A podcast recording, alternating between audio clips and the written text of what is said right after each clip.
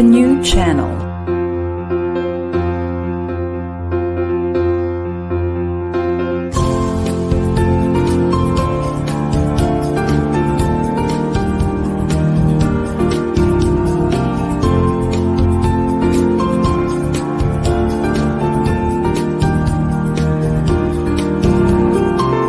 The new channel. Hashtag TNC Now.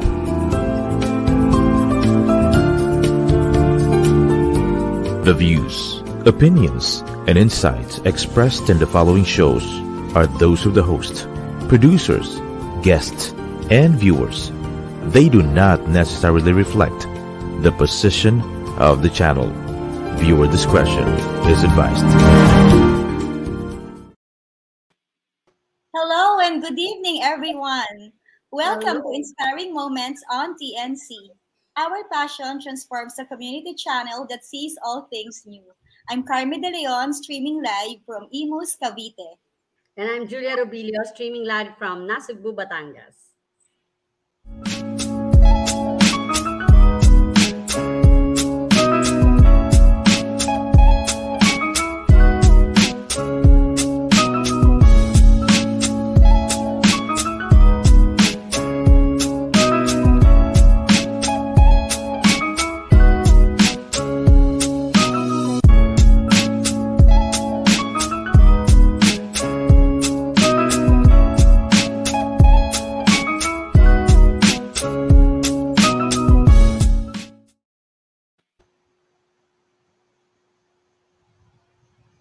Hello, Sister Julia. Hi, Sister Carmi. How are you today? I'm good. You know, nagmamadali ako kanina kasi montik na akong masaniban. I forgot about the 7 o'clock. So, oh, I was hurrying and thank God I made it. Ako, gusto kong tanungin, sis, how was your week? Oh, it was very exciting. Medyo ano lang, medyo medyo busy pero alam mo sometimes kung alam mo na kasi paano mag-prioritize, you know, ng ano ng uh, mga bagay-bagay. Kahit pa paano, medyo na-stress ka lang ng konti. Kagaya kagabi at kahapon, medyo napagsama-sama yung, alam mo yung sabay-sabay na nangyayari. But praise yes. God. You know, medyo ginagawa ko kasi dyan, pause for a while, remind yourself, oh, matatapos din yan para hindi ka natitense. Kasi pag natitense ka, di ba, pag may nirarush ka, tapos parang nagdoble-doble ng ginagawa mo. Tapos tense na tense ka na, hindi ka na makapag-isip ng tama. So ang ginagawa ko pagka ganyan, marunong na ako mag-breathing.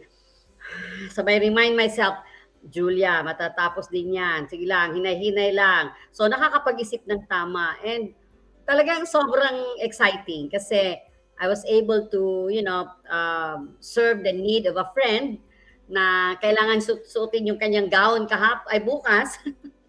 bukas susuotin, hinatid ko na kanina talaga, hinatid ko pa dun sa hotel and you know, sobrang happy siya. Thank you siya na thank you.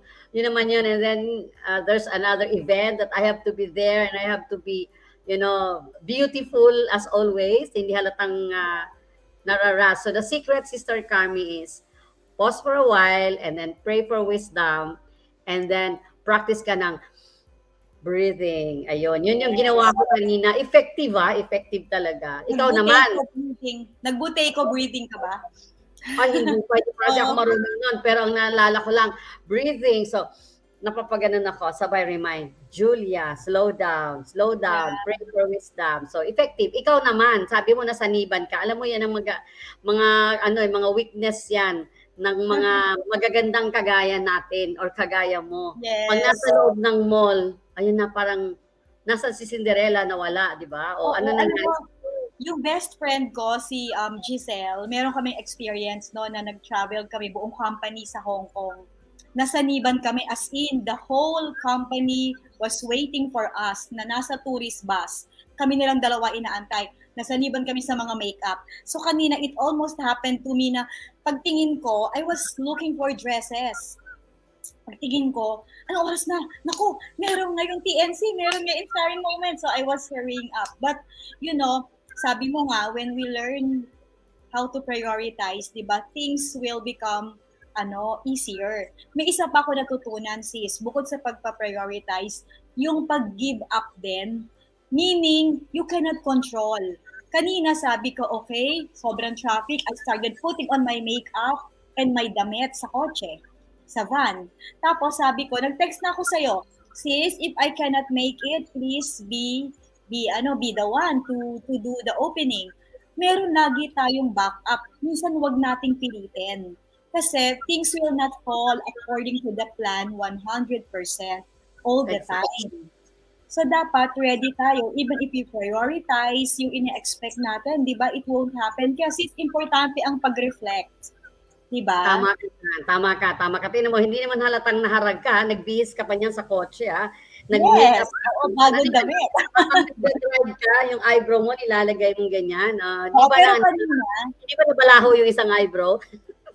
pero kanina sis, ang nag-drive naman si Bernard. So it was, um, I was so comfortable doing my makeup. Siya ang nasa-stress. Sabi ko, okay lang yan. Sister Julia will be there.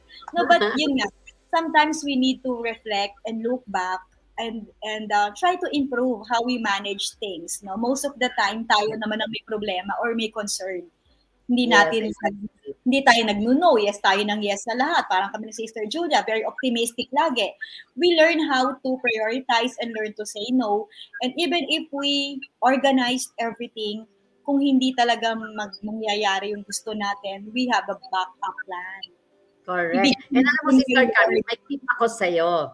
Alam mo kasi dati ganyan din ako, na nasasaniban yung nangyari sa'yo, nangyayari din sa akin. Pero, syempre, ako kasi, pag sinabihan ako ng husband ko, you have to be, uh, you have to be back sa hotel at 3 o'clock in the afternoon. Ang ibig sabihin nun, 5 o'clock yon. Tapos yung 3 o'clock, takot ako. Hindi ako takot iwan ng bus. Takot ako mapagalitan niya ako kasi naku, magdamag yung pagagalitan kanya o kaya haba nun. So, hanggang natutunan ko, Sister Carmi, ang sekreto you know what, aside from, of course, knowing your colors, although expertise ko naman yon, pero from time to time, eh, nasasaniban din ako pag nasa mall. But, you know what happened? Kapag ka, ang sikreto, of course, you should know your color, you should know what's bagay sa'yo. Dapat nakalista na eh, kung pwede. Pero minsan kasi, di ba, hindi naman, napadaan ka lang sa mall, sabi mo, Yes. bibili ka lang ng ball pen, tapos napunta ka na sa bag section, napunta ka na sa blouse, napunta ka na doon sa mga kung ano, sa makeup and everything. Lahat ng dinaanan mo may stopover, di ba? Pero may Yeah. sekreto yung sis and it's very effective.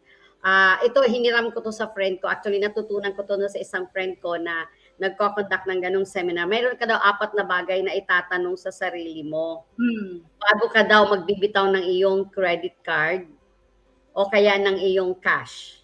No? Okay. Naglalag yata yung aking connection na. But anyway, sige ano yung four na yon ano yung four di ba nakita mo na, wow, ang gandang damit. Naku, mahirap tanggihan yun, di ba, pag maganda. Parang ako ganun din ako eh. Kaya tinan mo, na- basta nakita ko yung kulay ko bagay, ah, bili, bili agad dyan. But anyway, ganito daw ang tanong. Unang tanong, pag nasagot mo to, kailangan mo ba yan?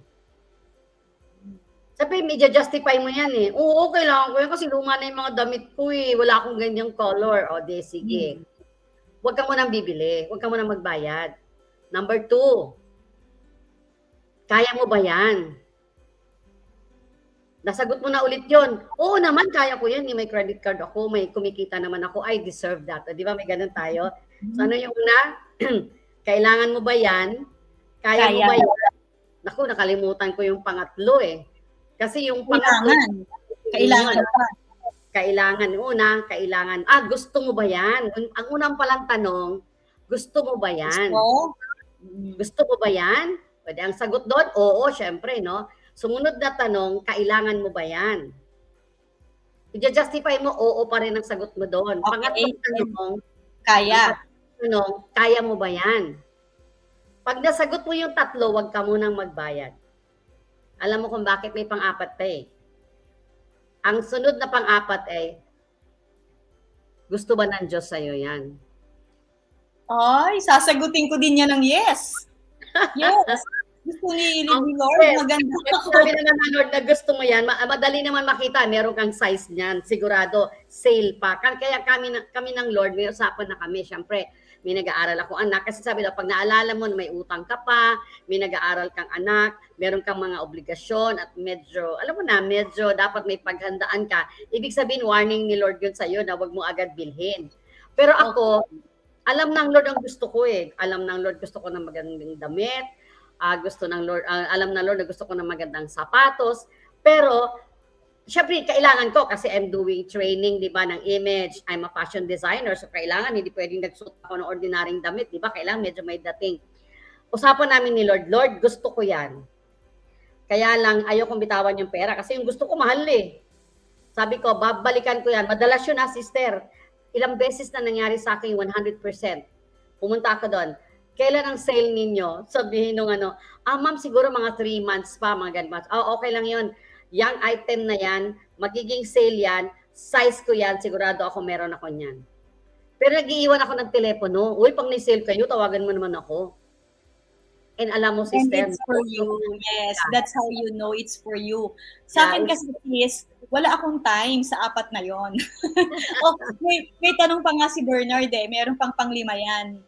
May paglalagyan ka ba? Kasi wala na paglalagyan. Sabi nga niya, mamigay ka muna bago mo, bago ka bumili ulit.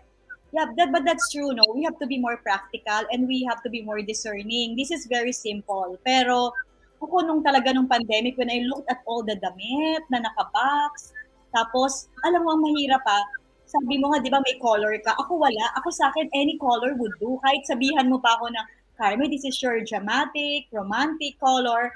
I have the tendency, eh may meeting na nga ako, mag-late na nga ako pag may nakita akong damit, forget about the meeting. so, but I've been praying for it. And so far naman, ngayon lang naman ulit yon na ano-ano lang ako sa time kanina, but I was able to do the ano draw the line na kailangan or hindi. Tapos, yun nga, pag sobrang dami, even if you can afford it ha, it doesn't mean even if it's on sale. Kasi dati, pag sale, binibili ko. Tapos, kahit maliit pa yan, sis. Kasi papayat ako eh, di ba? Or ibibigay ko. Hanggang sa minsan, nangyayari din sa'yo to, I'm sure. Parehong damit, parehong shoes. May ganyan na ako pala. di ba? So, na doble, no? Na doble. Ako naman dati, bibili ko sa Star Carmi. Tapos, natata natatabi ko. Tapos nakakalimutan ko na. And then, yeah. Ganyan pala akong damit. Tapos wala na tuloy sa uso nung naalala ko. But anyways, oh, oh, oh, ang alam mo, ang pang pinakamaganda kasi, ang isang sekreto talaga dyan. Kahit nagmamadali ka, it happened to me sis eh, uh, when I was in Hong Kong, no? Talagang sale. Pag nag-sale kasi doon, sale naman talaga. Yes. And I remember there was a situation na pasara na, alam mo yung kalahati na lang yung ano, kalahati na yung uh, yung pinto, ibig sabihin na bawal na pumasok, pero yung mga nasa labas, ay nasa loob, bilisan nyo na. Wala pa ako napili kasi limited ang budget ko eh. Sabi ni Ted, oh, bumili ka na ng para sa'yo kasi importante yan. Kaya kailangan ang ginagawa ko, pag may extra pera from my budget to purchase the materials, yun yung para sa akin. And mm. alam mo, pag ang Diyos talaga naglagay ng gusto kanyang i-reward, maging sensitive ka lang eh. Kasi That's like, true. nung pumunta ako sa ano sa Mango yata or, ano, or, or Zara yata yon ang ginagawa ko noon, kanta lang ako ng kanta. At to be honest, nagpi-praise and worship ako. Kasi parang, ano, masaya lang ako. Na pinayagan ako ni Ted bumili. Nakatipid kasi ako. So that particular budget, para sa akin yun. So sabi niya, oh, ayan, mag-shopping ka naman. Kasi parang, kailangan mo yan eh. Parang for the first time, somebody told me na, you need to buy na kasi kailangan mo na. And kasi for a while, nagtipid-tipid, alam mo naman, no, may mga challenges tayong pinagdaanan dati. So, yeah. I was singing, I was really worshiping, nasa loob ako ng fitting room, dadalhin ko lahat eh, tapos wala talaga. Alam mo, bigla-bigla, sekreto to. Ito palang mga na, mga stores na to, pagdating ng gabi, ilalabas nila. Yung before closing time, I don't know dito sa Pilipinas, pero sa abroad yun na, before closing time, isa, ilalabas nila yung for tomorrow. Alam mo, paglabas ko ng fitting room, ang layo-layo ng distansya ko, nakita ko si Sister Carmi yung suit na yun, na talagang gustong gusto ko, paglapit ko, yung size ko, 36, meron ba niyan? Paghawa ko, 36. Wala na, hindi na ako pumunta sa fitting room, alam ko na. And you know what? Pag kinompute ko ang ROI, Sister Carmi, ng suit na yon, actually siguro 1,000 times bawi ko na. So ano yeah. ibig sabihin nun? Pag para sa talaga, yes. Pag para sa iyo, masaya. Kaya ako tinuturo ko yan during seminar eh na pag meron ka, limited kasi ang budget mo. Mabuti kung want to sawa, di ba? Pag unli ang card mo, ang laki-laki ng credit line mo, okay lang yon.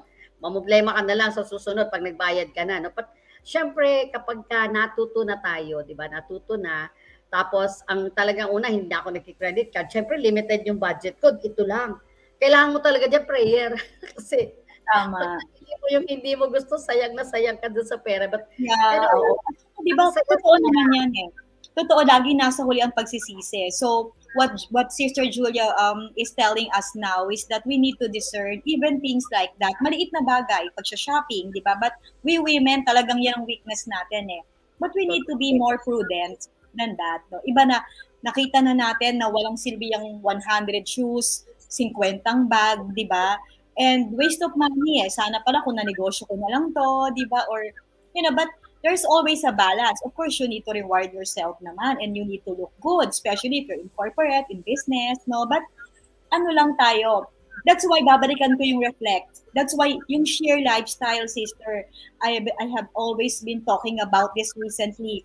Sleep, hydrate, eat well, exercise, and reflect. Yung sa pagre-reflect po tayo nanonourish yung soul natin, doon natin na-enhance yung ating talents, yung skills natin, and doon tayo na prepare for tomorrow. So, mag-reflect tayo sa ating aparador. yung mga hindi kailangan, pwedeng, ako yon pwedeng ibigay or ibenta. And then, yun nga, buy more prudently, you know, invest your money in the right places sa health ninyo. Invest nyo sa health nyo. Marami dyan, bili ng bili ng damit, hindi makabili ng vitamins, hindi makabili ng Redox. Eh, importante yan. So, Pero totoo yan, Sister Kami. Actually, ganito ang napansin ko ha. Ah, kasi syempre, sometimes kasi, or most of the time, ang mga tao, o tayo, no, tayo in particular, kasali na ako dyan, hanggat walang problema, no, yung tipong, pag masakit na ang ulo, ah, okay lang inom lang ng, ng para sa sakit ng ulo. Pero hanggat hindi na kasi medyo trauma ba ang tawag nila doon, yung tipong ma-emergency ka na, hindi Yes. ma-realize eh. Pero siguro nga, dahil tayong dalawa, mga ambassador tayo ng health, lalo na ako, no?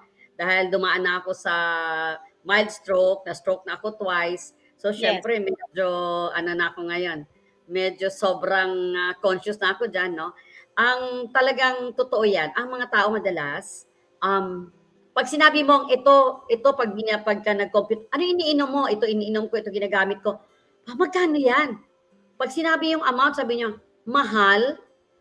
Kaya pag minsan ako, pag nagbibiro ako, pag kaibigan ko, ang sinasabi ko, magkano yung bag mo? O syempre, pag alam mo na ang tatak, di ba? Ah, yung ganyang bag, 150,000. Yung ganyang bag, 50,000. Pakinggan mo, 8 out of 10, pag tungkol na sa health, ang sagot nila ay mahal. yeah. Because a lot of people do not understand the value of health. Na yung in, pag nag-invest ka dyan, yan yung investment na pag medyo personal kasi yan, di ba? Yung investment na yan, no? Pag yan hindi mo talaga nabigyan ng atensyon, isang araw, pag nandun ka na sa ICU o kaya nandun ka sa emergency room, talagang masasabi mo, ganito lang ba kadali ang buhay? And I can guarantee you, galing ako dyan eh. Galing ako ya- dyan na talagang sinabi ko, oh wow, Lord, bata pa ako, teka muna. Sabi ko noon, 43 pa lang ako, Lord, ang dami pang gustong gawin. Pagbigyan mo naman ako. Talagang sinabi ko lang sa Lord, nung ipinasok ako doon sa MRI machine. mabuti, mabuti sis kung ma-approve lagi ni Lord. Napagalingin ka, kamukha ngayon. Yung speech na mo went to went to normal, di ba? You look good. Eh what if hindi? Meron ako mga kakilala, talagang alam mo, I feel sad. Nadudurog yung puso ko pag minsan nakikita ko nagra-running ako or may ginagawa ako then I can see people na talagang naka yung they I, I'm sure active sila. They want to do a lot of things but they cannot. Nakaupo na lang sa wheelchair. So while it's not too late invest in your health. Kasi pag may pera bibili cellphone. Check up mahal. Mahal ang check up. Once a year. Pero yung kotse mo change or tune up mo yan lagi. Di ba? So that's why it's important to embrace yung preventive health cycle. Tatlo yun, di ba sis, as I mentioned earlier, yung una is annual physical exam. Importante po yan. Hindi ako nagbebenta ng package dito. I'm done. But I'm not done promoting good health. Dapat po meron kayong annual physical exam where you can see your baseline, yung inyong status ng health ninyo. Kasi minsan, akala mo nahihilo ka lang, yung pala high blood ka na na. Bigla ka na lang stroke noon. Or minsan, akala mo lagi na lang ako uhaw kasi mainit. Diabetic ka na pala. There are symptoms that we tend to ignore but you can see that po in your annual physical exam. Step two is that you quick check yourself. You don't ignore minor mga irritations sa katawan mo or yung mga inconvenience, masakit ang likod, masakit ang ulo, recurring lagi, nahihilo ka, tapos inom ka lang ng inom ng paracetamol. So, it's important that you understand your body. Ay, pag pala napupuyat ako, nahihilo ko, dapat wag ako magpuyat. So, quick check is important. And then yung sheer. Sheer lifestyle. Yung sleep nga, you need to sleep you need to be hydrated, you need to eat well, yung balance ha, hindi ko sinabing eat more, eat well. Yung three-fourth ng plate mo, may color, fruits, vegetables, and then exercise. Hindi ko rin po sinabing magbayad kayo ng mamahaling exclusive gym membership. But there are gym membership na affordable, di ba? But there are so many things that you can do to move and to pursue, ano, mag, mag ano ka lang, mag-perspire, di ba? And then huling-huli yung reflection. Dati yun sis, alam mo ba, ang reflection ko, dati ang tawag ko dyan, distress. Ibig sabihin, pumunta ka sa spa, magpamassage ka, bumili ka ng bag, mag, bumili ka ng chamomile tea. Pero alam mo, may mga temporary anti-stress activities. Mabilis lang yon mababalik ka sa stress mo. It's more important that you reflect. Tama si Sister Julia, um, she's not uh, afraid to say, ay, mali yan. Ay, hindi na to. Hindi na ako ganyan. Ganito na ako ngayon. Because may reflection. Reflection on the Word of God, reflection, makikinig ka sa wisdom ng friend mo. Ako, I listen to Sister Julia all the time. Ate ko yan. And then... And I listen to you pagdating sa health. yes, yes. And that's why reflection is important. Eh. You learn from other people, you learn from your experience, and dapat always go back to gratitude mo. Be thankful for the day. Ah, hindi masyadong maganda yung araw ko. Bukas maganda yan. You keep on hoping na bukas better na yan. So, kaya kayo nandito ngayon, nanonood nito, it was forwarded to you or you tuned in because there's a reason. You need to change your lifestyle. Dapat Correct. mas active na tayo yeah. ngayon. Sister Carly, add ko yung ano, yeah, i-add ko yung sinabi mo na ano yan, um, everyday. Alam mo kasi biblical yan sis. Nakalagay mm. sa Bible pala. Sorry ulit, alam mo naman ako, hindi ako makaka-memorize talaga ng Bible verse, pero alam kong nasan yon pag sinasabi kasi everyday daw, the mercy of the Lord is new every day. So kung yeah. today medyo, medyo napalpak ng konti, eh, tomorrow ulit, ay alam nyo, balikan ko yung sinabi mong uh, exercise, Sister Cami. Kasi ako talaga, um, para masabi ko lang sa lahat, talaga ako, I'm wearing di- different hats. Kanina lang, o kahapon lang, no, uh, I was uh, practicing my being a fashion designer. Yun na nga, pati paglalagay ng Swarovski sa gown, ginawa ko uh, to just to serve a good friend of mine, no? Dahil sabi nga niya, alam mo, ikaw lang kasi pwede kong asahan eh. Sabi niya ganoon, talagang wala akong choice. Salamat talaga, maraming maraming salamat. And so happy naman ako no na na, na serve ko yung yung nakangiti siya na maganda yung ganang pinagkakula. Masaya. Yeah, isa sa hat na suot-suot ko. And of course, as a mother, nagluluto pa rin ako. As a wife, syempre ganun yun eh. Kasama sa routine natin yan everyday. Hindi porke meron kang event, ipababayaan mo yung pagkain. So, you, you just need to be wise, no? Like, alam ko na meron akong 10 o'clock na na personal branding workshop that I have to travel, no? From pa two hours travel time. So, yesterday, meron akong pipick up in magkabilang dulo, di ba? From Manila to Batangas, from Batangas to Tagaytay, Tagaytay to Cavite, and then I have to be back here because there's another show for TNC. But then again, um, yun, yun na nga yun eh, yung, yung importante kasi na maintindihan natin na hindi ako nakakapag-exercise, di ba, Sister Carmi? But filming nasa isip ko yung sinasabi mo eh, the sheer lifestyle, the redox lifestyle. Kasi without kahit kahit sang katutak na redox ang inumin ko, 'di ba? What is redox? That's native to the body, but remember when you exercise, 'di ba? Nagre-release yung tinatawag na powerhouse natin ng energy, yung ating mitochondria. May byproduct na redox 'yan. Eh kahit laklakin mo yung maraming redox, hindi ka naman gumagalaw, eh di parang sayang lang, 'di ba? So, ang ginagawa ko exercise, dati-rati po kasi, pagka meron akong kailangan, kukumpas yung kamay ko. Oo. Pakikuha mo nga yan. Ayong senyas na sa ganun lang. Iakyat mo nga lahat yun. Pakinga dito, pakinga. Alam mo ginagawa ko, pag naiwan ko ang cellphone ko sa taas, sa second floor, hindi ko na inuutos yung sis, umaakyat ako. Akong kukuha. Yeah. Tapos, bababa, no? Of course, the redox uh, really helped me with my energy, with my endurance. But then again, Kung hindi ako gagalaw, useless yon. So ngayon, alam mo, unti-unti, di ba, kanina nga, when, during the, the presentation, I was very proud to say na, hey, nasuot ko na yung pantalon na binili ko. Kasi Yeah. yung, yung binili ko yon hindi talaga kasya sa akin. Pero sabi ko, goal ko yan eh, goal ko yan. And Yung sis, I need to, ano ha, I want to commend you. I need to say this. Iba yung aura mo kanina. Alam mo, napansin ko, pumayat ka nga. Yes, Pumayat yes. ka. Tapos yung braso mo, alam mo yung, sabi ko nga, pag nag-pound ka, lalo magiging muscle yan eh. Lumiit na, lumiit na. I was looking at you. And you were, alam mo, ganun eh, pag ikaw, medyo nakuha mo yung ideal weight mo or closer to your ideal weight, you will feel lighter. Doon Yes. magsisimula yung mabilis ka ng kumilos kasi hindi naman yung po kasalanan na sa audience natin. Baka mamaya, hindi ko kayo hinusgahan na ang tamad mag-exercise. May reason yan kung ba't kayo hindi nag-exercise eh. Sabi nyo busy. Well, I, I, I will disagree kasi lahat tayo 24 hours a day. Meron lang energy na kailangan for you to exert. Kasi nga, syempre, magluluto ka pa, dami pang gagawin. Kung kulang sa energy, syempre uunahin mo yung family mo or yung work mo. That's why kailangan nyo ng energy eh. That's why doon pumapasok nga yung Mia, personally, I also take ASEA kasi minsan pag tinatamad na ako or mahina ako, pag wala yun and I take it, mas kaya ko na. Then I can do more. And then habang nakikita mo yung ideal weight mo, that's that's the time na you can be more active. Then you can sustain na. So sis, ang kailangan mo na ngayon, mag-pound na tayo para dire-diretso. Ah, malapit na, kaya ko na yan. Ina-arrange na lang yung time, no? But, you know, that's the reward eh. Kasi nga, di ba, pangarap ko naman talaga noong pa, da, bumalik ako sa dating weight ko na 24, 36, sabi na 36, 24, no bata ako noon. Siyempre, 59 na ako ngayon, no? But ang goal ko na ngayon is hindi maging sexy. Ang goal ko talaga is, of course, maging healthy. Kasi marami ka pang pangarap eh, marami ka pang pwedeng gawin. Kagaya ngayon, meron tayong show and uh, our goal is to inspire people, di ba? Kaya nga, talagang uh, every week we, we make it a point that, uh, you know, meron tayong message na ma- ma-share sa kanila, no?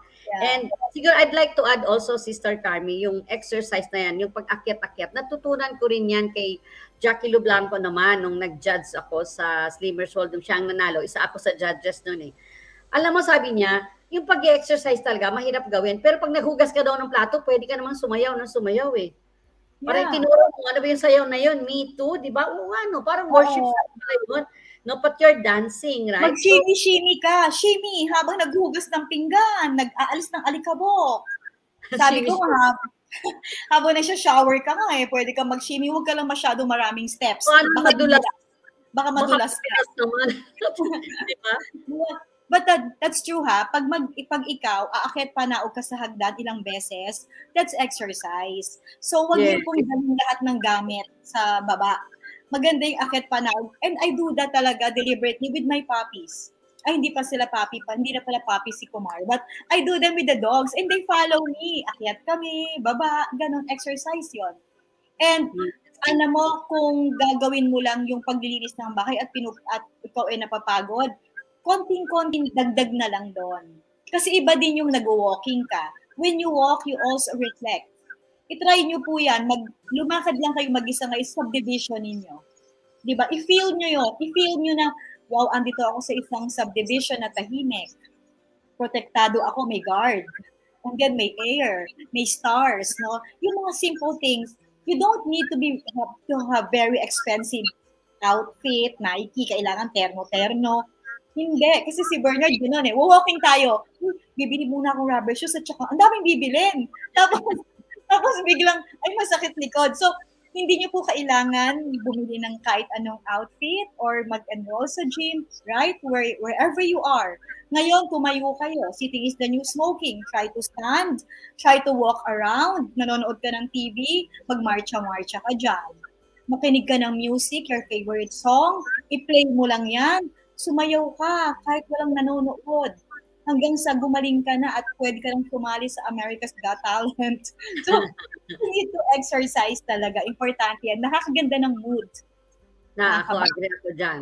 Agree ako dyan, sister. Kasi ang reward mo yun, dyan kasi yung, pag nakikita mo ang sarili mo, that, you know, you, you're looking good every day, na yung aura mo nag-iiba. But of course, alam mo Sister Carmen, marami naman ang talagang ano eh, nag-exercise. Ako effort, effort. Pero ang natutunan ko, no, is kailangan pala magbawas-bawas din ng food. Magbawas-bawas Ah, oo. din. Oo, naalala ko dati may isang doktor akong inatenancy sa PMAP yon ha. Mm. I remember his name, Dr. Dineros. I forgot kung ano yung Ah, yeah, practice. si Dr. Yeah. No, na, yung tipong No, yun. pagka yung obese, di ba, ni inooperahan nila para pumayat, parang ganun yata yun. But anyways, you know, somebody asked from the participants, sabi, Doc, kailan ba dapat kumain? Alam mo, sagot niya sa amin, simple lang. Pag gutom ka lang, tsaka ka kumain. Pag na-stress ka, huwag kang kakain. Kasi ang tendency nga, tatanungin mo pala dapat ang sarili mo, stress ba to o gutom to? Kasi may ganyan, di ba? Like kagaya, kagaya nung kanina, katatapos lang namin kumain, Sister Carmen, di ba? Ay yung medyo yung food, medyo parang tinatanggihan ng body ko. Kasi nga, alam mo naman, medyo nag ay yung aking redox eh dumadami na, so nagiging matalino na yung aking immune system. Medyo tinatanggihan. So may something ako, naghahanap ako ng matamis. Talagang natitemp akong pumunta sa Starbucks, natitemp akong, you know, matamis talaga hinahanap ko. Kaya nung when we went to this hotel, I went to the coffee shop. Ang galing talaga ni Lord. Tinutulungan ako. Alam mo bakit sis? Ang dami ng cakes na naka-display, ang dami ng an, an, naka-display, nakalagay sa kanilang ano, sa kanilang menu. Lahat na gusto ko, walang stock. Kape lang ang meron. Kape. Yeah, kape lang ang meron. Sabi ko, ay, pag nagkape ako, hindi ako makakatulog sa biyahe. Kailangan ko matulog eh. Para alert ako ngayon, di ba? So, talagang ano eh, sabi ko, ang galing talaga ni Lord. Tinutulungan niya ako. Alam mo kung bakit? What is also effective kasi is, you really have to pray hard for that. And I'd like to share this, sister, bago tayo mag, ano, mag-commercial, no? I have this book na nakalagay doon, Daily Devotion for Dieters. Ang sinasabi ng author, may day 1, day 2, day 3, day 4, hanapin ko yun kasi mga treasured books ko yun eh. Nakalagay day 1 hanggang 365 days yun. Ang sinasabi ng author doon, and I forgot the name of the author, I'm sorry, uh, ano ang sabi niya doon, yun, isipin mo, Pyramid, that your body is the temple of God. And this life is a gift. This life is a gift from God. Di ba? So sabi niya. And yung daw pag-aalaga sa katawan natin o pag-iingat sa katawan natin is actually not just a responsibility but obligasyon mo yan doon sa taong nagbigay ng gift sa'yo o sa Diyos na nagbigay ng gift ng life sa'yo. At ang sabi niya, di ba tayo pag binigyan ng regalo, lalo pag galing sa isang special person yan, di ba ingat na ingat ka, inaalagaan mo, talagang tinatago mo. What about this body? Sabi niya ganyan. And sabi niya, yung pagda-diet, sabi niya ganon, gawin mo partner si Lord. And ako proven ko yan ngayon because sabi ko,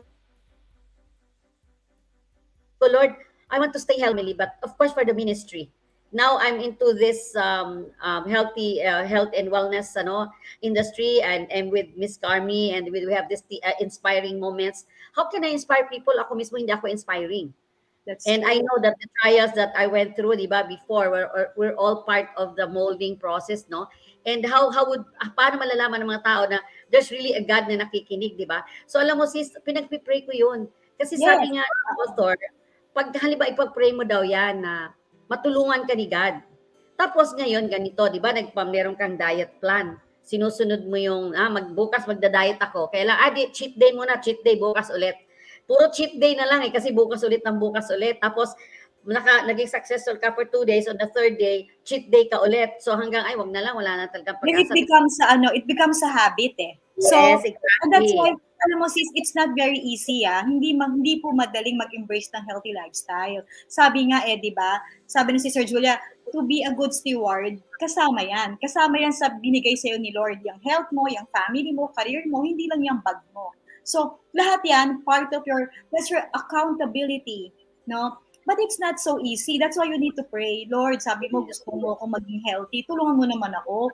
Yung donut, tulungan mong maging isa lang ang kainin ko. And I'm not saying na huwag ka nang kumain ever. Unti-untiin mo hanggang sa hindi na maging habit. Because every little thing that you do, magiging habit yan eh. So, Na, pero totoo yan, sister. oh yan, pray. Pray for it, di ba? Yes. Pray, hindi pray natin for it. sarili natin lang. Yes, exactly. You have to pray for it, sis. Eh nahanap ka ng health body. Hanap ka ng katabi mo na, huwag naman yung matakaw din sa matamis. Dalawa kayo, tara, tara, magano tayo. Kailangan magtulungan kayo. May taga, may taga-renda. But anyway, sister, I think um, our guest um, for tonight is in. The doctor is in. But we have to take, um, have a commercial After the commercial break, yes. After the commercial break, sis, yes. All right, sige. So We'll we'll see you. We'll get back to you.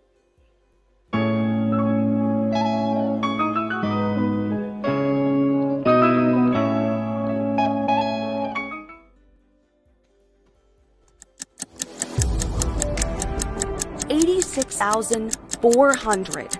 That's how many seconds you have in a single day. 24 hours. Time that seems to fly by in the blink of an eye, never to be recaptured. Each day, you're overcoming obstacles and conquering challenges. Sometimes you want to kick it up a notch, and you could use a little extra help. Finally, there's a solution, a way to power the untapped potential that already exists in your body and mind. Presenting ASEA's Cell Performance, three innovative products powered by Redox that specifically target your energy, your mind, and your mood. Three products to help you take on your next big challenge and achieve more than ever before. Revving up your body to help you amplify every hour, minute, and second of your day. Redox Energy ignites sustained physical and mental energy by helping your cells reach redox balance.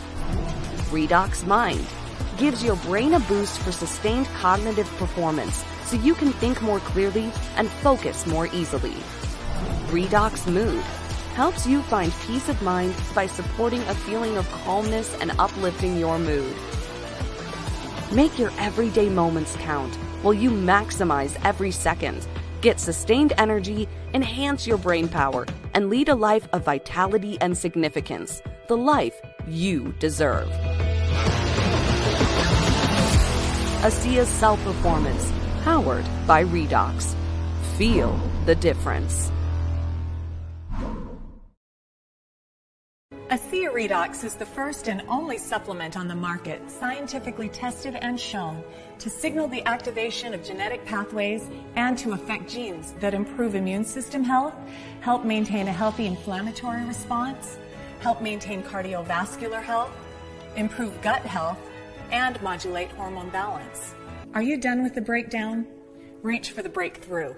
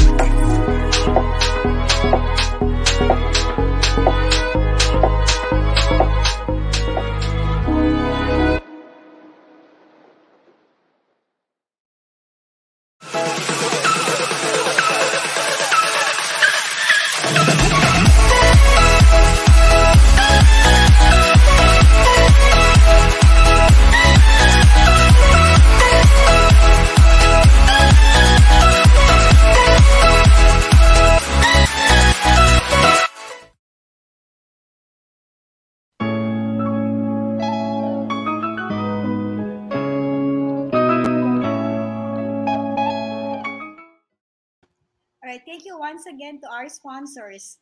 PNC is a live stream platform of online shows for people on the go. Please watch all our shows as seen on screen. Imagine having your own show, your own playlist, your own content, but we make it easier for you. TNC aims to transform the lives of our viewers through engaging, authentic, and original content. Our vision is to become a global 24 by 7 live stream channel that showcases Filipino talent, global influencers, cultural intelligence, and ingenuity. So, don't miss all our shows, most especially inspiring moments, every Friday, 7 to 8 p.m. You can watch live or on replay via Facebook or YouTube. Follow us on IG. Listen to us on Spotify and Apple Podcast. Just search hashtag PNC now. And for sponsorships, please email now at thenewchannel.com or send us a direct message. Enjoy these life changing shows because we make them specially for you. And now, finally, we have a guest, a special guest is here. Yes, ayan, Sister Carmi, medyo, alam mo na si Doc, may, may urgent matter lang, but they were so happy that uh, Dr. Charles is already here and I'd, I, I, I uh, would like to introduce him na sis kasi ayokong ma, ano, yung ma-miss yung time, di ba? Kasi marami tayong gustong itanong kay Dr. Charles. Okay. Our guest for today, may konting kwento ito, sis, ha? Uh, he is actually the only Southeast Asian physician certified in the Buteco method. Kung ano man yon, si Doc na bahala magkwento mamaya. Pero may background kasi to sis. At age 7, he survived a life-threatening asthma attack which has shaped him to find the best solution for uh, his asthma. So while finding solutions for his asthma, he developed his breathing camp workshop where he has been successfully helping patients to control asthma, wow, allergies, and even sleep disorders without the use of medicines. Ayan, maraming may gusto niyan, sis. He is also the author of the books, How to Lose Weight Without Exercise, Using the Breathing Slim and Lean Integrative Method, Learning How to Breathe, Your Life-Changing Hack Starts Here, and Breathing Recovering Control of Your Breath, the best natural asthma treatment ever. His practice is mainly sustained by understanding his patients' breathing rhythms and implementing controlled breathing sessions to improve their overall health and weight loss journey. Gabi, ganda nito. His practice is mainly sustained, I'm sorry, he is the recipient, ayan sister, of pioneering awards from the Philippine Academy of Family Physicians, certified by Buteco Breathing Association in the United Kingdom. He is also the chief of clinics in one of the oldest and reliable hospitals in the Philippines, the Mary Charles General Hospital, and is now directing his efforts as a writer and author to teach his method to a wider audience. Ladies and gentlemen, our dear viewers, please welcome Dr. Charles Florendo. Hi, welcome. Thank you. Thank you, Carmi. Uh, kamusta kayo? Mabuti daw, pareho kami magaganda. So, Doc, I think you have to turn on Walang- your video. walang- We yeah, don't see walang- you Oo yet. nga, mukha nga. Direct, yeah, uh, sorry. walang Pupasok ko yung medyo garbled yung, yung sound. Yeah. Ayan. Uh, Kailan makita direct namin kung kagwapo yung aking guest na doktor. Si Doc is very busy. ko? Okay naman ang audio ko dyan? Audio Yes. video? Your audio is good, but we can see you, Doc. We want to see you. The audience would like to see you. How how good looking you Yan. are. Ayan, Yes. direct. So, ano, uh, it says, uh, yes, uh, wait, ah, I think we're having some technical issues. Uh, direct Yes. is telling us to exit muna and then pasok Right, ulit ako right. kagad. Sige, Doc. You Okay can. Okay, okay. Ah, So, I'll just uh, exit. Aha, and then balik na lang sila. Ayan, Yeah. Sister Carmi, oh. Alam mo, Alam mo kasi, sobrang dami. Oo. Sister, sobrang dami ng life-threatening ang asthma. I'm sure a lot of the or uh, ano ngayon, friends right now, listening, watching us right now, merong concern or may kakilala na may allergy, lalo na asthma, di ba? Ang hirap niyan. Um, nakakapanik, yung hindi ka biglang makakahinga. So, kanina siguro si Doc galing doon. Meron siyang ginawa ng buteyko. Meron Sigurado, hindi, ko naman ang, ang mga doktor natin busy, oh, mga doktor natin si Sir Kami, ano yan, mga busy yan sila. So talagang naintindihan naman natin yan. Pero alam mo sis, si totoo yan eh. Life-threatening talaga ang asthma. Like ako, si yung ano ko mga anak ko, 'di ba? Kasi may lahi, no? Both sides, no? Kay kay kay Ted and then sa family namin. At ako nakakatuwa sa akin si Sir Carmi. Before ako na stroke, um nagkaroon ako ng late onset attack ng asthma. Meaning to say, yung asthma Oh, na nag ano nung, nung when I was 40, I think 45 or 47 years old, tsaka ako nagkaroon ng asthma. At ang nakakatuwa, nag-trigger yan when I was in China. Nasa Guangdong ako kasi lahat ng tao doon, hindi naman lahat, sorry, pero ang dami-daming taon, wala nang ginawa kundi, alam mo manigi, pag nasa loob ka ng building, na naka-aircon, nagsisigarilyo sila sa harap mo. Eh minsan Yeah. kasi pag shopping ka, di ba, na, hindi mo na napapansin dahil naka- ang mata mo nakatuon na doon sa bag na maganda. Tapos hindi mo napapat, kaya ako di makahinga. Yon dahil pala doon sa ano na yon sa smoke na yon na ang liit-liit ng ah, ng cubicle na yon and then nag smoke sila. So yun, nag-start doon. Mahirap pa and then yes, what yes. triggers my asthma attack talaga pala was the medication. Kaya importante din na maano conscious ka, bak- maging aware ka kung ano yung iniinom mo na gamot kasi isipin mo. Dati akong medrep, kabisado ko yan. Pero that Mga time, drug interaction, contraindication. Oo, ayun. Ang mali ko doon, mahilig kasi ako mag-self-medicate dahil may dating ang medrep, meron kami ditong MD, PhD, di ba? Na parang mukhang doktor, pero hindi naman doktor. Tapat tayo, mga mukhang doktor tayo. Sige, MD. I, um, at saka that's why uh, we're so blessed to have uh, Dr. Charles tonight kasi family medicine siya. Tapos, meron pa siyang ganyang background. So, he knows how to balance, how to balance, balance, Yeah, balance. andyan si Doc, Sister Carmi. He's there na. He's there na. Welcome. Welcome back, Doc. Welcome, welcome. Yan, o di ba? O di ba ang gwapo ng ating doktor na guest ngayon? Bukod sa gwapo, batang-batang doktor pa. Ayan, Dr. Charles. So, na-introduce ko na si Dr. Charles Mr. Carmi and I would like to give you the honor of asking the first question. I think I will have to let we have to maximize the time no. So ang unang question ko do, talaga bang ang reason kung ba't naging interesado ka is because you experience it yourself na ang hirap magkaroon ng ganitong asthma. So ang magiging Of course, vision of ko course. pagalingin, pagalingin lahat. Mhm. And I was telling the audience nga, you Of are course, a alam mo actually, karamihan ng kilala ko. Mhm. Yes, in fact, karamihan ng kilala kong mga doctors, ganyan actually ang story. Pare-pareho kami. If you talk to the doctors who treat asthma, karamihan sa kanila may asthma. Yung mga treating cancer, many of them had uh, family members who died of cancer. Those who uh, mga gusto mag-treat ng mga children, they had they were very sickly when they were children. Karamihan ng kilala kong doktor had a background na uh, why they wanted to become to specialize in that particular field. Mhm. Oo. So, na- it's actually yeah, no, eh, that's the beauty of medicine eh. It's because Yes, right, yeah. right. Sige, Doc. And then, Yes. ikaw It's naman, something we experience. alam So sabi nga ni Ma'am Julia na what, what's that? aya, no. Sorry. Um, yung sinabi nga ni was- Ma'am Julia na ano eh, yung, yung, yung may naninigrilyo na atake ng ika, hirap huminga. I experienced that. Hmm. Ganun na ganun na experience ko. Mm-mm. Mhm. And, Yeah, the good And news pag here syempre- is uh, there is a way to correct asthma. sige, Doc, doon na tayo sa solusyon mo. I'm sure maraming nakikinig, no, or nanonood na they, want, they want to know, paano ba ang treatment? Paano yan, Doc? Paano ba nangyayari? Or ano ang dapat gawin? Paano You know, nangyayari ang asthma? I, I want to go Ah, straight to Buteyko.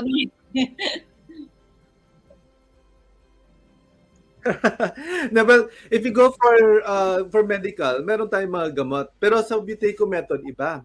If you're having asthma, we can teach you certain exercises na when you do it, mawawala yung asthma attack mismo. You can actually stop asthma attacks using some asthma, some some exercises. If you do the exercises frequently enough, pwedeng mawala yung asthma attack for for a long time na. Majority ng mga patients ko, hindi na umiinom ng gamot, wala nang atake, ang maganda pa is pwede din na yung mga ibang symptoms na kasama sa asthma na hindi asthma katulad ng hyperacidity yung mga tulog no snoring these are all halos lahat ng may asthma, meron yan. Meron yung mga yan, nawawala din. Kasi apparently, lahat sila, yung snoring, uh, yung, hype, yung, ano, yung allergies, and yung asthma, they all have uh, a common root cause. And if you know, if you can figure out the root cause, and you can correct, naturally, sabay-sabay silang mawawala. So, yun yung mga kagandahan ng Biteco method. Kasi even before that naman, I had medicine eh. I had medicines for asthma. Pero when I learned Biteco, nawala pati yung sipon ko. pati yung frequent allergies nawala. Kaya ang ganda. Mas ma, mas gusto ko siya. Of course. Oo. Kasi di ba, Doc, kahit naman may gamot, no? Well, it relieves you from the symptoms. You can breathe, ano na, better. But hindi nga na-address yung root cause. So hanggat nandun yon, gamot ka ng gamot, and there goes your kidney. There goes your liver. May effect po yan. Akala nyo, pag nawa, ganun ka ng ganun, may And- side effect lahat yan. Oo. At saka if you don't correct the root cause, padami ng padami yung medicine. Dadagdag at dadagdag yung, yung cause. So ang problem nito, ano ba yung root cause ng asthma? Would you guys like to know by any chance? Yes, yes, Yes. yes. Yes. Uh, of course, no? So ako rin eh, I'd like to know. Well, ganito, no? So Western medicine, yung Western medicine, yung usual medicine natin, med- medical practice, ang main dalawang categories ang cause ng asthma. The first one is mga allergies. Meron kang nahigop, may pumasok sa katawan mo na nag-trigger ng, ng allergies. The second one is not really well known. Alam nang nila, they call it non-specific triggers kasi hindi nila kagad sa Western medicine kung ano yung nag-cause talaga. Alam nang natin, Mhm. lumalamig yung panahon, nagkaka-asthma. Nag- Nag-exercise, nagkaka-asthma. Ganun siya. So, non, non-specific. However, doon, meron sa Ukrainian doctor, si Dr. Konstantin Butiko, he did additional research on this. And what he discovered is, kapag lumalamig yung panahon, yung mga yung mga asthmatics, at saka actually, lahat tayo, pero even mas, mas lalo sa mga asthmatics, pag lumamig yung panahon, humihingi silang malalim. Lumalalim yung paghinga. Nagiging mas deep. Kapag napagod sila, mas deep yung, yung paghinga. No? So, ang theory niya, baka yung paghinga ng malalim is the one that triggers the asthma. That triggers the asthma. So, what we're doing with the Biteco method, we teach people not to breathe like that. No, we're teaching people, we, we teach people how to control para hindi magdi-deep breathing, hindi mag-hyperventilate ang tawag natin. Hyperventilation. Pag na, nan, so far, pag nawala yon, nawawala din yung asthma, nawawala din yung allergies, nawawala din yung mga ibang symptoms. Ang galing, no? Oo, grabe, no? Meron palang ganon, Doc. So, hindi pala kailangang maging dependent. Kasi alam mo, Sister Carmi, Mm-mm. nung ako eh bata-bata pa, eh, syempre, di ba? Pareho tayo, pareho kaming medrep, Doc, ni ni Sister Carmi bago kami nag ah, bago ako nag-business Sister Carmi bago pumasok sa corporate no eh syempre yun like ako yung anak ko doc since baby pa siya by the way she was the first trialist one of the first trialist nung ah, pinapap na gano na steroid eh kaya lang sad to say Oo. ngayong ah, nagkaedad ng anak ko doc nagka-problema ng immune may ano naman siya may autoimmune problem naman kasi ano ba tawag nun, yung ah, cause, no, ng yata ng mga iniinom before. So, sana nakilala natin si Dr. Charles nung una pa, no, Doc? Eh, kaya lang, bago lang eh. So, Doc, yung ano ba, oo nga eh, Doc, yung Buteyko, yung Buteyko, it's for everyone. Kahit bata pa lang, kahit may edad na, never too late. Pwedeng gawin. Pwedeng turuan Well, mag-exercise, yung tamang breathing. Well, kapag ano, pag mga bata, let's say, yung mga bata, kaya ng 6 years old above already. Kaya ng uh, as early as 6. Pero yung pagturo sa mga bata, iba sa adults. Sa mga bata, we teach it in form of play. Papalaruin natin sila and we teach them how to control it, uh, to do it while they're playing. Sa mga adults, medyo, ano, there are also different ways sa adults. Meron tayong parang meditation type na upo ka para meditative. Meron naman yung upo and you control the, the breathing.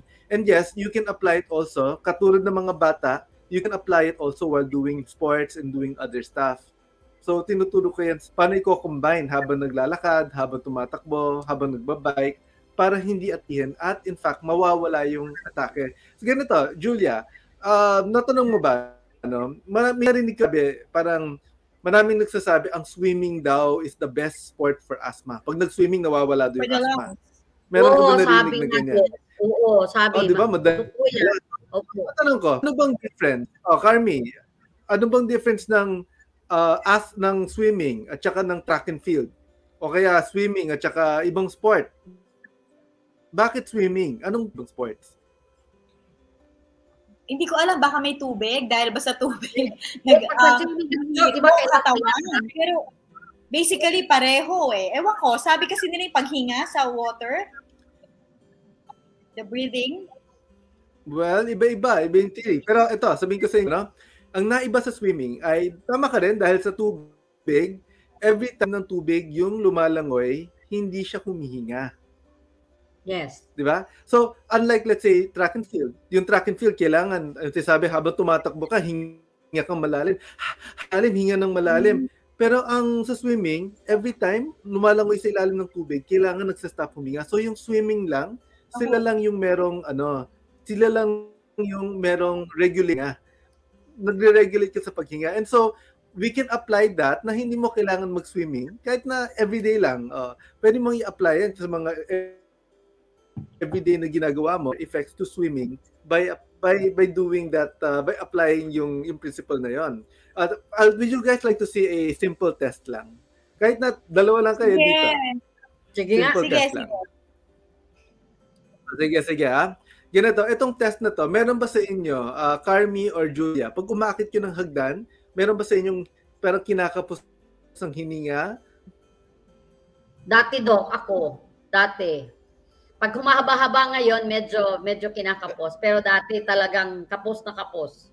Ngayon, nag-improve na po. Uh, sige, we're going to So medyo kung kung medyo mahaba-haba, medyo mahaba-haba rin gagawin natin sa test na to. Okay, Julia, are you ready? Julia Carmi, Yes. okay, ready? One, ganito gagawin natin. We're going to do deep hihinga kung malalim na ganyan, okay? Deep breathing. Sa mga manonood sa atin, uh, don't do this at home nang walang supervision. Dito si Carmi at si Julia na supervise ko on screen eh. Kayo, you're at, you're at home, I won't be able to supervise you. So we're just demonstrating. Are you ready, Julia and Carmi? Okay, ah. Dati. Hihinga kayo malalim.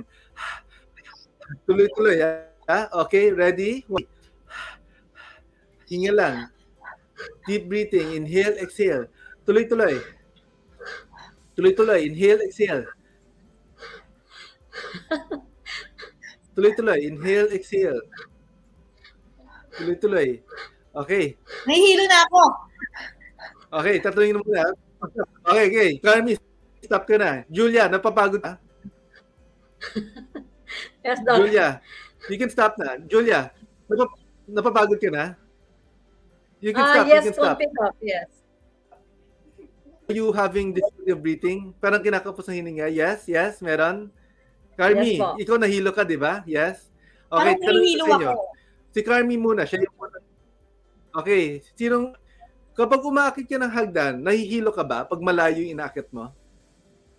Yes, tama Hindi. ka, di ba? Yes. Pag third floor, pag mga third floor na, gano'n. Pag mataas. Ah, di ba? Nahihilo ka. Okay. Julia, ikaw, na pag malayo nilakad mo, inakit mo, ganyan, na, na- ganyan ba nararamdaman mo? Parang kinakapos ng hininga, papagod ka? Yes? Yan, ganyan? Yes, Doc. Kapag kaya, kagaya kay Sister kami, pag mahaba-haba na, Yes, tapos okay. malayo. Tanong ko sa inyong dalawa. Okay. Julia and Carmen, Car Carmi, pinaakit ko ba kayo ng hag? Yes or no? No. No. Hindi. No. Pero, naramdaman nyo yung nararamdaman nyo pag umakit yung hagdan. Yet, hindi ko kayo Correct. pinakit. Yes, Doc. Okay, ah. kasi sasabi pa natin, Doc, pag umakit ako ng hagdan, nahihilo ako, sasabihin, ay, kulang ka sa exercise.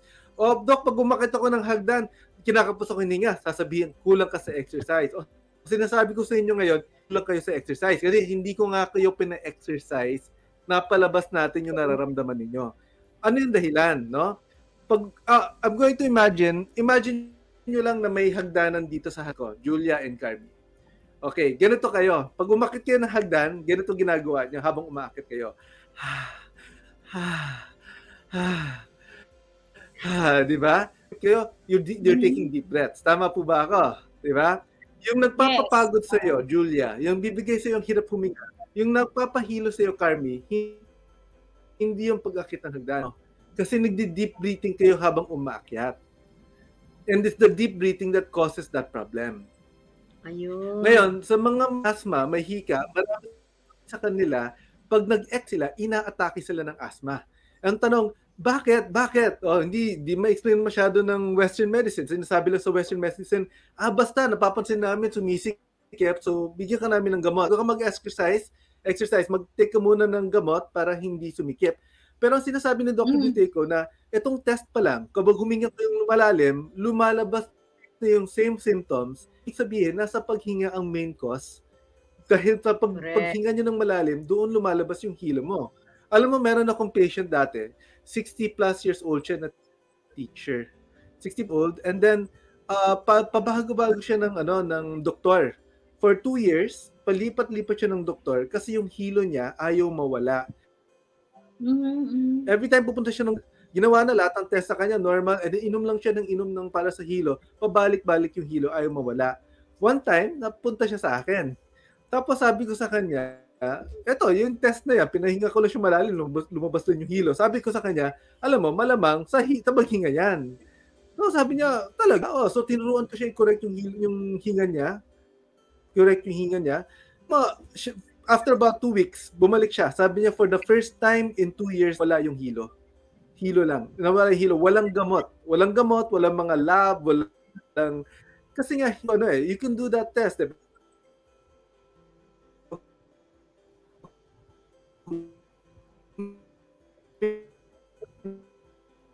I think I, we're losing. Malab- We're uh, losing you. Doc, Doc, we lost you for a sec for a few seconds. Um, you said, yun nga, nasa paghinga, nawawala yung hilo. So, you were saying, ano yung last? Yeah. So, what I'm saying is yung paghinga, uh, if you're doing deep breathing, that can be the cause of yung a lot of the problems, yung mga symptoms. No? So, uh, may ano, kasi ang problem natin, parang natuan tayo since we were children. Ang turo sa atin na uh, mag-deep breathing tayo pag stress tayo. Uh, di ba? Yes. Uh, deep breathing kayo kapag napapagod kayo, gano'n. Yes. Uh, hindi natin na-real yung deep breathing mismo yung nagkakos ng problem natin. Mhm. So, I, I teach a lot of people, for instance, yung mga stress. Paano ba huminga yung mga stress? Ah, di ba pag stress, huminga talaga ng ganyan.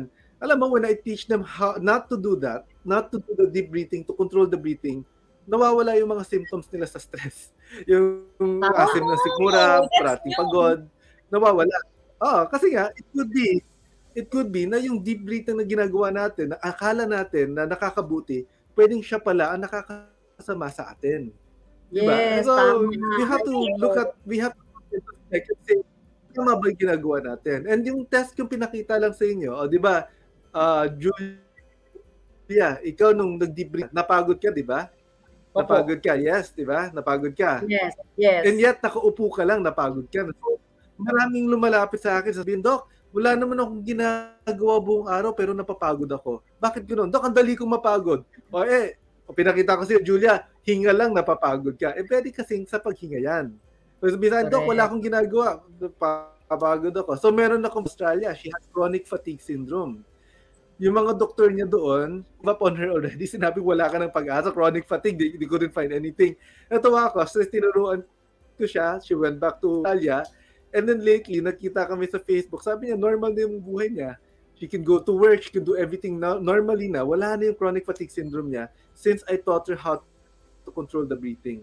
Pwedeng napapagod siya parati because yung breathing niya nakakapagod. nakakapagod. And sa Yeah. mga asthma, I yung remember. kasi kailangan natin makita. Yes, I, I remember I Sister. Francie. Hello? Ano, Ano nawawala? yun? Ah, kasi, Doc, ako nagyo-yoga. Laging tinuturo, ujjayi breathing. Apa, Paano yon? Eh, lagi kami nagdi-deep breathing. Tapos, ako, napansin ko yan sa meeting. Pag meron akong gustong marinig, hinuhold ko ang pag-breathe ko. Tapos biglang, that's bad. Sama yon. Well, ganito ah. I don't teach yoga for one, no? So each of the each of the groups that teach, may kanya-kanyang design yan, no? Ang comment ko lang with the, the yoga, if you look at yung magi sa, in, sa India, yung makita mo yung picture or yung video nila, di ba yung parang halos wala silang suot, tapos may parang tuwalya lang dito sa baba, tuwalya lang sa taas. Nakaupo silang ganyan, di ba? Nakaupo lang sila. Sila ba parang nakikita mong nagdi-deep breathing? Pumasig Hindi, di ba? Halos hindi kang gumagalaw eh. Di ba? Carmen, di ba? Halos Yeah. hindi sila guma- gumagalaw. Yan yung original yoga na turo. Yung original na yoga, ang turo nila, ang paghinga, konting-konti, hindi deep breathing, hindi ka hindi ka kakuha ng maraming hangin. Ngayon, ang yoga nag-evolve na rin. Iba-iba na yung mga klaseng turo ng yoga, iba-iba yung turo per Yeah. per, uh, per teacher. Nagbago na rin sila, lum- lumawak. Pero if you look at yung mga yung yogi ng yung mga yun, you can see them hindi man lang gumagalaw chan nila, hindi man lang gumagalaw yung chest. Nakaganyan lang sila tapos Yes. tahimik na tahimik. Yan. Kasi yung breathing nila, tahimik at konti. Yung dinemonstrate mo kanina, Carmi, the hold breath tapos rinig na rinig yung paghinga. Rinig ko sa microphone na talagang may malakas yung inhale mo, malakas yung exhale. Mm. Yung if you want the best breathing, the best breathing, dapat hindi naririnig. Kasi ang hindi naririnig na breathing, yan yung relaxed. Yan yung relaxed. Oh. Yan yung mas konti. Yan yung mas maganda, yung pag-oxygenate, yung mas relaxed. Yun. Okay. Kasi Sir Carmi, pag hindi ka Okay. Relax, pala, anak. pala yun. Opo. Hello! Hi! Si Hindi pala, importante pala yung pagre-relax, Sister Carmi. Kasi, kaya nga, you know, Doc, ang ka- kanina gusto ko i-share to eh. Kasi I remember, Yes. in 1997, when I was in, uh, basta ba ako noon, nasa Florida yata ako, nagpamassage ako. Alam mo, Doc, ang ginawa nung therapist, ano siya eh, parang old Indian lady. Sabi niya sa, oh, Jamaican pala siya, sabi niya, you know Mm. what? You don't practice breathing. Sabi niya, you don't understand the, this four-letter word called life. Sabi niya, hindi raw ako humihinga ng tama. Tapos may pinisil siya dito somewhere. Tapos bigla akong napahinga ng malalim. Tapos sobra ako na-relax. Sabi ko, what was that? Sabi niya, may pinisil siya somewhere, Dok, eh. Kasi hindi raw ako marunong ng breathing. Hmm. Hindi ko raw naintindihan yun. Sabi niya, never kang Ah, nag-relax. totoo yan. Of notice na Julia. Tingnan nga natin yung breathing mo, Julia. Lagay mo isang kamay mo dito sa chest. Ito si Carmi. Sabihin na rin si Carmi. Ah, yan. Okay. Ilagay mo one hand dito sa chest. Okay. Gawin ninyo, you take breath. Tapos tignan mo yung chest mo tsaka yung shoulders kung paano gumalaw. Paano gumalaw, okay? If you're ready, ah. One, two, three. Take a deep breath, inhale. Deep breath, exhale. Ayan. Oh. Pa, na napansin niyo nung huminga kayo, lumaki yung dibdib. Lumaki yung dibdib. Yes, Yes. no? Right hand. Yes. Mm. Yan, nakikita ko lumalaki. Tapos, yung shoulders nyo gumagalaw ng konting ganyan. ganyan. Tama? Yes, Yes. di ba? Gumagalaw. So, Yes. ganito, yung pinakita ko ngayon, uh, Julia, uh, yung sa'yo, is pag humihinga ka, gumagalaw to, ibig sabihin, yung muscle mo dito, nagtitwitch. Gumaganyan Yes. para gumalaw. Ah, di ba? Ah, so, ano ba mga, pakit, pakita ko sa akin. Lalagay ko may ko dito. Tignan nyo, si maigi. Okay? Hihinga ako malalim. Tignan nyo maigi. One, two, three. Ah, gumagalaw ba yung dibdib? Hindi. Wala. Hindi po. Kaya ko din yan. yeah. Papraktisin natin yan, Sister Carmi. Si Doc, wala, oh. Hindi gumagalaw. Kita dito eh. Ako kaya kong wala. Kaya mo kasi nag nag-yoga ka na wala si Pero Doc. masama pala yun. Pero masama nga pala yun. Dapat pala walang tunog. Oo nga. Tsaka dapat normal, mabagal. Hindi yung, Oh, bawal Hindi. Eh, ganun. Kasi pinapractice natin eh. Oh, inhale, exhale. kaya nga. Mali pala yan. Di ba sabi, ano eh, babalik yun, ano lang, ah, na, na, na, Kasi kasi gusto ko nang matuto niyan. Kasi gusto ko makatulog ng mahimbing. Yeah, yun yung itatanong natin kay Doc kayo kasi alam mo si Sir Carmi, may ano niyan siya eh, meron siyang breathing camp workshop. No, na Yes, ino-offer and Maging ah, oo. yung, yung inquiries. Yes. Oo, madaming gusto siyang ano, ano, si Doc? May announce na lang natin siguro to. Meron siyang brochure eh, na pwede siyang makontak if ever. ah ipapadala ko to kay ano, kay ah, kay Direk para makita naman ng iba, makunan man lang nila ng picture. Ayan. Yes. Okay, so ayan, ayan si Doc ulit. Yan, I'm back. Sorry ah, naputol bigla internet ko Ay, eh. ganun talaga Okay, ito. Alam mo, okay lang yan. Basta hindi, hindi paghinga ang putol. Tama, tama. Ayan, Doc. so, Julia, Yan, may tanong kami, nakita niyo yung greeting ko? Ah, nagawa ba natin? Yes. Ayan. Ayan, mag, mag, Yes, I'll prepare yes, my backup galaw. just in case. No? So, Yes po. nakita niyo yung inhale, exhale ko? Ready? Ulitin natin, ulitin Yes. natin. I'm going to take a deep inhale, deep exhale. Ready? One, two, three. Yan. Did you notice? Gumalaw ba yung dibdib ko at saka yung, Hindi. shoulders ko? nga.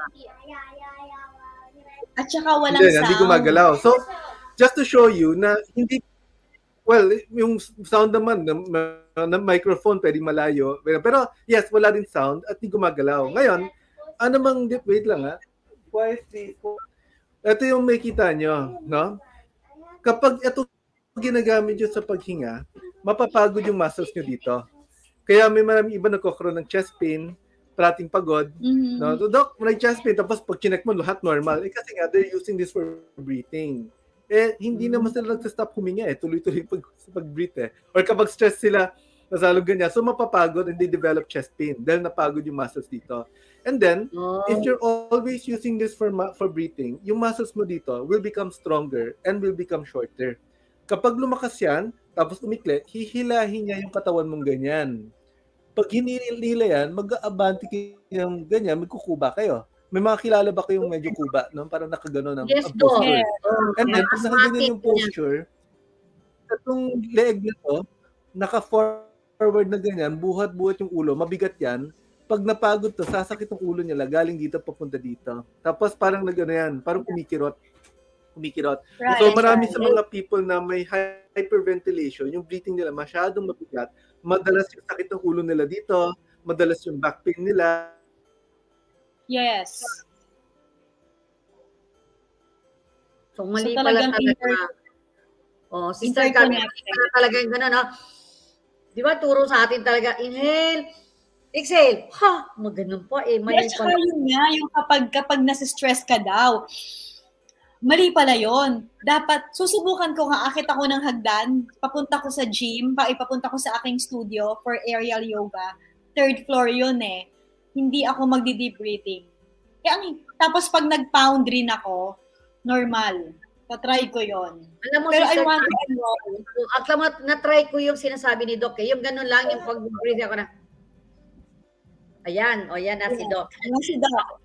Medyo, okay lang yan, Doc. Well, hindi namin pa na-try yung, hindi ko, hindi nyo pa na-try, hindi nyo pa na-try yung sinasabi ko sa inyo kasi hindi pa kayo nag enroll sa akin. Kaya sure ako na hindi nyo alam yon.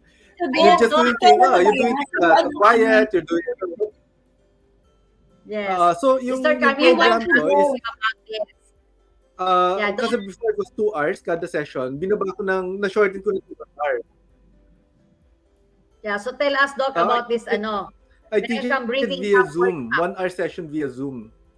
ah, one hour. Doc, meron kang breathing camp workshop, Doc. Can you share it to us? I'm sure a lot of the audience na, na nakikinig, Doc, is uh, medyo interesado kasi medyo limited lang time natin.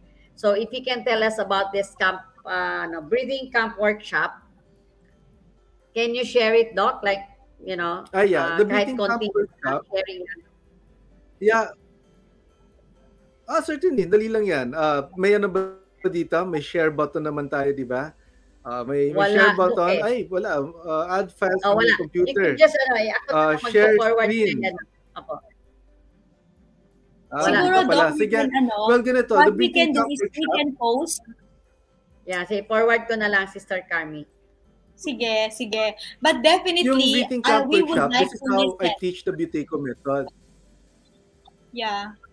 And and for everyone, Hmm. ano, uh, Buteco method is a new ano is, is is is a new method that can help you get good sleep, get rid of asthma attack and allergy, no? Instead of you taking the medicine. So, ito po magandang it's a good good it's a breakthrough na kailangan nating maintindihan. And Dr. Charles is here because it's his advocacy. And um, we will be posting siguro sa ating channel Sister Julia, yung workshop details. So more Yes, can yes, be no, yun na lang gawin natin kasi hindi ko ma-forward eh. Yes. Kasi Doc, ah, kailan itong workshop mo na ito, Doc? Alam ko meron ka dito kasi eh, na breathing camp workshop. Ah, how regular Well, po ba ito? I used to run this. I used to do it every month, every month. Pero nung March, April, uh, isa lang yung nagawa ko nung April. And then my next one, I'll uh, I'll restart ngayon July. July, August, magkakaroon na ulit. Uh, pero dati yan, Ito, every month August, yan eh. Consistent. August. Pero nag-slow down muna ako nung March kasi I'm, working on a project to to make it easier to learn. May ginagawa ko ngayon para mas maganda pa. Ini-improve ko siya. Ayun, ayun, Sister Carmi. Kasi talaga medyo limited lang ang time namin dito, Doc. So, we would like to hear more of that. But yun na nga, if you want to know more about this uh, Buteco method, we have a very good doctor here who can help you with that. And you know, Doc, kung sana nakilala ka namin ng maaga-aga, like ako kasi dalagat binata ng mga anak ko, kami talaga, pamilya kami na gifted eh. Marami kaming talent, kasama ho yung asthma attack doon. kasama yung mga allergies na yon. So, Hmm. dapat maraming Pilipino nakakaalam nito, no? Kasi ang daming allergies dito sa Pilipinas eh, no? Yes. So, ang dami-dami. I Yeah, have a boss nga hindi na- pa naman, hindi pa late. Yes, Hindi pa late. You can learn it at any age. Sabi ko, 6 years old, pataas, pwede na. Yung mga adults, pwede even up to 70. I've had 70 years old to learn it. Kaya, kaya naman. Mas mahirap nga lang no? magturo dun sa mga sobrang mga elderly. Ah, medyo mas mahirapan minsan, mas challenging. Pero kaya naman. Nagagawa din. Ayun. Dok, kung halimbawa interesado sila, saan kanila pwedeng puntahan? Saan ang clinic nyo at ah, Well, saan kayo Meron makikita? akong uh, Facebook page.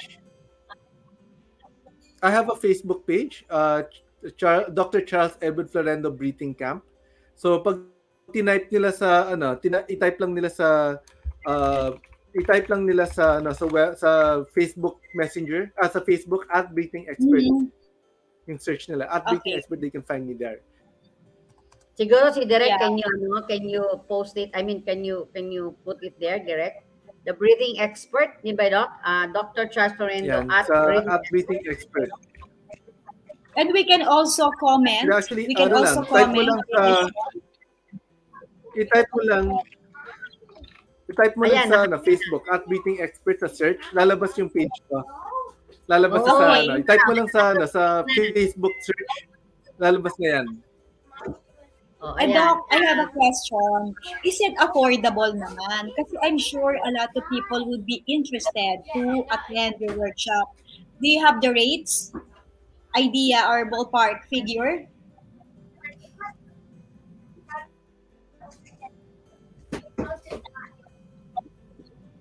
Well, ganito. Uh, definitely, magkano ba ang ginagastos ng isang asthmatic sa at sa ano sa mga gamot? Minsan ang gamot ng asthmatic umaabot ng mga 1,200 sa isang buwan. So isa sa Tama. nagbaon lagpas ng 14,000 yan. Ah, tapos Yes. kung na-hospital yan, 50,000 kaagad yan ang ano niya, di ba? Oh, so in in 10 years time it's easily it's easily 150 uh, easily to 30,000 ang gagastos 30 300,000 magastos niyo in 10 years. Sa, sa, sa dami ng gastos, no? Ah, yung Buteco method, if you take it up abroad sa ibang bansa, nor ang going rate niyan is mga 40 to 60 US dollars. Ah, say US dollars um 60 ano pala to? 600 pala. 600 US dollars yan.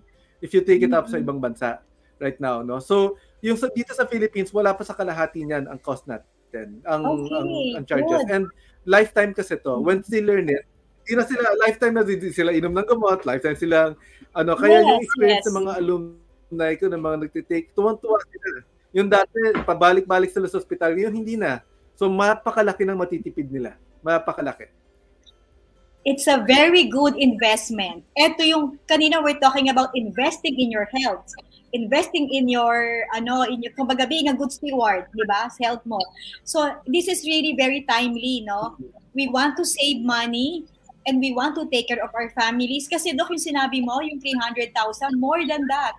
Yung peace of mind mo, naaatakihin ka, More yung buong that. family mo nagto-trauma. And then paano kung ma-hospital ka nga? Hindi palaging may Oo. gamot. And again, damage dun sa liver mo, sa kidney mo. No? So, I'm sure a lot of people will be interested to join the workshop. And thank you, Doc, for pioneering, for um, Thank so introducing much. that breakthrough here. Yeah, marami tayong collaboration kay Dr. Charles, uh, Sister Carmen in the future. So again, Doc, maraming maraming salamat. I, I wish mahaba pang aming, aming time pero talagang medyo limited lang tayo. So siguro kung may kasunod pa ito, Sister Carmen, isama natin si Dr. Charles sa susunod natin pang mga events. No? So, Yes, Doc, thank you yes. so much. Uh, felt so honored na nakilala kita. Ka-BNI ko siya, Sister Carmi eh. So we are doing Oh, such a that's good. Yes. Doc, maraming maraming salamat po ulit and uh, God bless you, Doc. Thank you, Thank you. Doc. Thank you. Thank you so Thank you so much. Ayan, Sister Carmi. Alam mo, Ayan, may pag-asa na. May pag-asa na. Ang dami sa akin nagchat-chat. Sis, eto yung mga talagang kailangan ng help, no? So, ako for one, ang gusto ko matutunan yung breathing na tama because I know something's wrong with the way I breathe. Lalo na pag nag-exercise ako, I tend to hold it and then that's bad pala. And Yes. then baka yun ang reason why I cannot sleep well, di ba? So, exactly. i-choose Kaya natin dito sa natin. Yeah. No. Pero may Yeah. tip ako bago tayo mag-end, Sister Carmi. Alam mo, syempre, pag inisip, balikan natin ulit yung investment sa health, di ba? Yun nga yun eh. Isipin mo na lang, Permina, okay, um, bibili ka ng ganitong item, hindi ka nagdadalawang isip. Di ba ganun talaga? You know? I, I think it's about time Oo. because ngayon, ngayon, health is wealth talaga. Kung before, hindi. Kasi pag bagsak ang immune system mo, paglabas mo, you'll never know, nakasalubong mo, may, may COVID. Tapos tinamaan kang bigla. Di ba yun ang pinag-usapan natin kaninang umaga, di ba? Pero kung malakas ang immune system mo, kaya tayo na umiinom tayo ng redox, umiinom tayo ng antioxidants, o ano man yung panagiinom natin. Kasi importante talaga yon, di ba? Yung tulog, investment din yan, no? Time din yan, eh, no? Pero yun na nga, kagaya nung in-offer kanina ni Doc, di ba? Nasa iyo lang yan. Ang tanong lang ngayon, saan mo kukunin yung budget na yan? Alam mo, inisip ko din yan dati, pwede eh instead of buying this expensive uh, ano mga mga mga gamit na mahal-mahal, ano pwede namang alternative lang muna eh. 'Di ba? Yung kaping mahal, eh di palitan mo muna ng kaping mura, kape pa din 'yun eh, 'di ba? So, Basta wag ano, basta wag 3 in 1. O basta wag 3 in 1, o nga, no? Kaya lang, pag minsan talaga, ang, ang convenience sa kanila, 3 in 1, ano? But pwede namang na asukal konti, di ba? But what I'm trying to say Pwede rin walang asukal. yes, babawi ka doon sa mga bagay. I mean, doon ka kumuha ng ma- budget sa- mga non-essentials. Yun ang bawasan. Yes, right. Para makapag-invest ka doon sa what is more important, di ba? Kasi importante Tama, talaga. tama. Kaya, Sister Carmi, alam mo, today, ang dami natin na pag-usapan, ang dati nating na-handle na about health. Palagay ko, napakaganda ng ah, ano ito, napakalaki ng pakinabang nito talaga sa lahat. Kaya, I am so blessed that I've known the Dr. Charles and ah, sabi ko sa iyo, pag pinakilala ko sa iyo, 'di ba? Marami Ang tayong maganda sis, ang maganda the doctors that we are meeting, uh, yung friends natin, iba ang vision, hindi gamot. Hindi lang gamot, gamot, gamot. Iba eh, di ba? It's deep-rooted. And ako, I just received a message, 40,000 ang expense sa asthma. Oh, And wow. a month. And more than that, I worry about the other organs in the body, no? So, sabi nga ni Sister Julia, invest in your health, set aside something, your time and your resources to listen to the workshop and try Buteco po, no? So, Yeah. we'll Sir have- Kani, we'll- bago tayo mag-end, I'd like to invite them also. Tomorrow we have a webinar. Actually, this is a regular every Saturday, no? Um, siguro, pa- paano ba natin sila imbitahin? Wala pala tayo na ilagay na Zoom. But anyway, kung mga kaibigan natin mga yan, sige lang. Tomorrow we have a regular um, webinar, Ask the Doctor, on how to, you know, how to achieve optimum health at the cellular level. We have a doctor na guest tomorrow who will talk about, but not at PNC, no? Doon sa ating isang webinar about health, no? And then you will have the opportunity to power your future, supercharge your health, and expand your life. So, tomorrow yon kaya lang, paano kaya natin gagawin yan? Di ba? Sa susunod, Um, i-post I, natin. I suggest, I suggest sis that um they they message us privately or comment comment uh, dito sa ating comment section no? If you're interested let us know so that we can get back to you and give you the link. Again ito po yung mga binibigay na tool for you to learn and to stay healthy.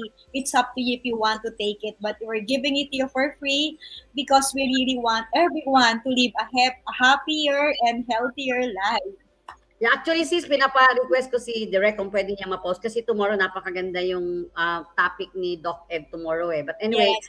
Yeah. ang ating Zoom link, every ano yun eh, every Saturday Philippine time at 10 o'clock ng umaga yon. Ang atin pong Zoom link doon eh number lang naman, di ba? 353-338-4598. Again, Zoom ano number nito um, is 353-338-4598. Ang password, HOPE. H-O-P. Oh, there is hope. Yes, there is hope, di ba? Like ako, what happened to me, no? And ngayon, I, I, I'm uh, collaborating with experts, collaborating with Dr. Charles, collaborating with you. Ayan po, kunan nyo ng picture yan. Kasi po, dyan din ako nagsimula. And kaya ang, ang password, di ba, hope. And this uh, webinar will give you that opportunity to achieve optimum health at the cellular level. Mhm. So in combination man yung tinuturo ni Dr. Charles, yung tinuturo ni Dr. Aika, last week ang ganda ng, di ba, yung conversation natin with Dr. Aika. Kaya Yes, kami, yes. kami, we look forward to meeting uh, Dr. Aika next week, di ba? We Kasi will meet her next week. Sister Carmi, I actually, I scheduled my family. Sabi ko sa family ko, o teka muna, magpapacheck up tayo lahat doon. Kasi lifestyle Yeah. medicine doctor yon Para alam natin, bukod sa iba-ibang doktor, meron tayong lifestyle medicine doctor para hindi tayo dependent sa medicine. Gamot. Oh, ay, wala masama sa gamot. Wala, wala pong masama sa gamot. Kailangan natin yan. Rescue. Yes, But of Pero, course, if you can Yes. avoid, no? Bakit Yes. hindi? ang secret, Sister Carmi, di ba, ginamot ka, dapat wala ka sa medication lifestyle. Dapat ang pinapractice mo, sheer lifestyle at saka redox lifestyle para hindi ka mapunta ulit sa trauma. Another topic yon. So, again, maraming maraming salamat, Sister Carmi. We only have three minutes. Baka meron kang gustong i- uh, i-plug dyan or i- uh, i-share sa mga paano natin, viewers natin ngayon.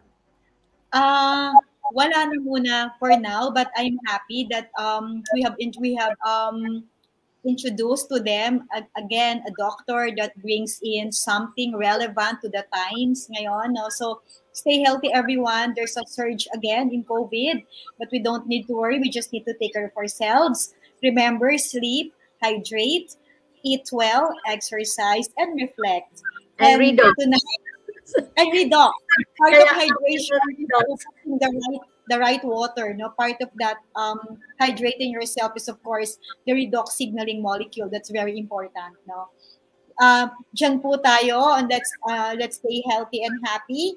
And pagpikit natin, let's thank God for all the blessings. And hello to my family watching Ah, right meron now. nanonood pala ang family mo dyan, sister. O, sister, kami nakalimutan kong banggitin sa'yo. Alam mo ba na yung redox pwede mong in-nebulize? Yes, oo, para sa may mga asthma. Ay, binigyan ko na yung aking mga friends and families na kailangan. Yes. So Yeah. again, Pag maraming maraming salamat. Yan, maraming maraming salamat, Sister Carmi. I will see you again next week. And uh, God bless you all. Ingat po kayo. Maraming salamat. God bless you all. Thank you. Have